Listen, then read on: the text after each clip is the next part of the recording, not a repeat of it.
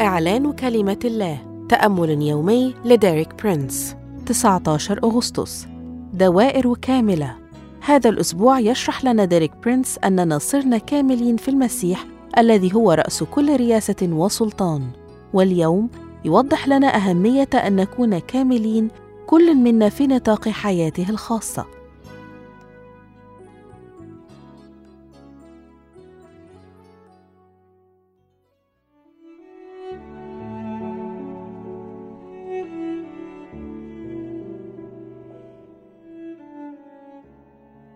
ذكرت سابقا أنه غالبا ما تسبب كلمة الكمال الخوف لبعض الناس ولكني أريد أن أستخدم تشبيها بسيطا من الرياضيات لتوضيح معناها الحقيقي البسيط.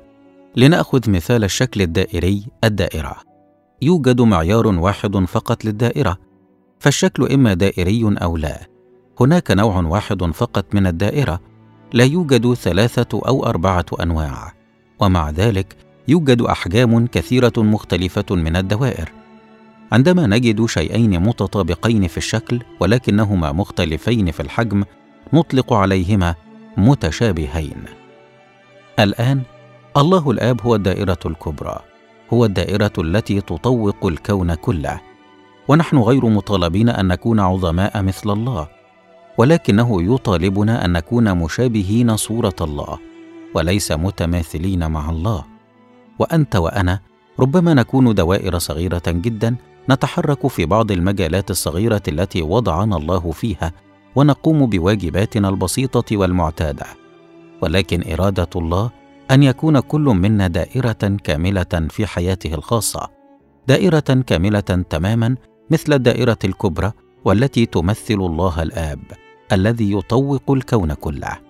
والآن يمكنك أن تفكر في وصية يسوع في إنجيل متى عندما قال في متى خمسة العدد 48 كونوا كاملين من حيث كونك كاملا مثل الدائرة.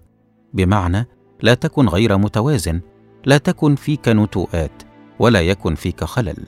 قد لا تكون دائرة عظيمة ولكن يمكنك أن تكون دائرة كاملة. أشكرك يا رب من أجل عملك في. أعلن أن الله يريدني أن أكون دائرة كاملة وبنعمته سأكون لأني صرت كاملا في المسيح. آمين.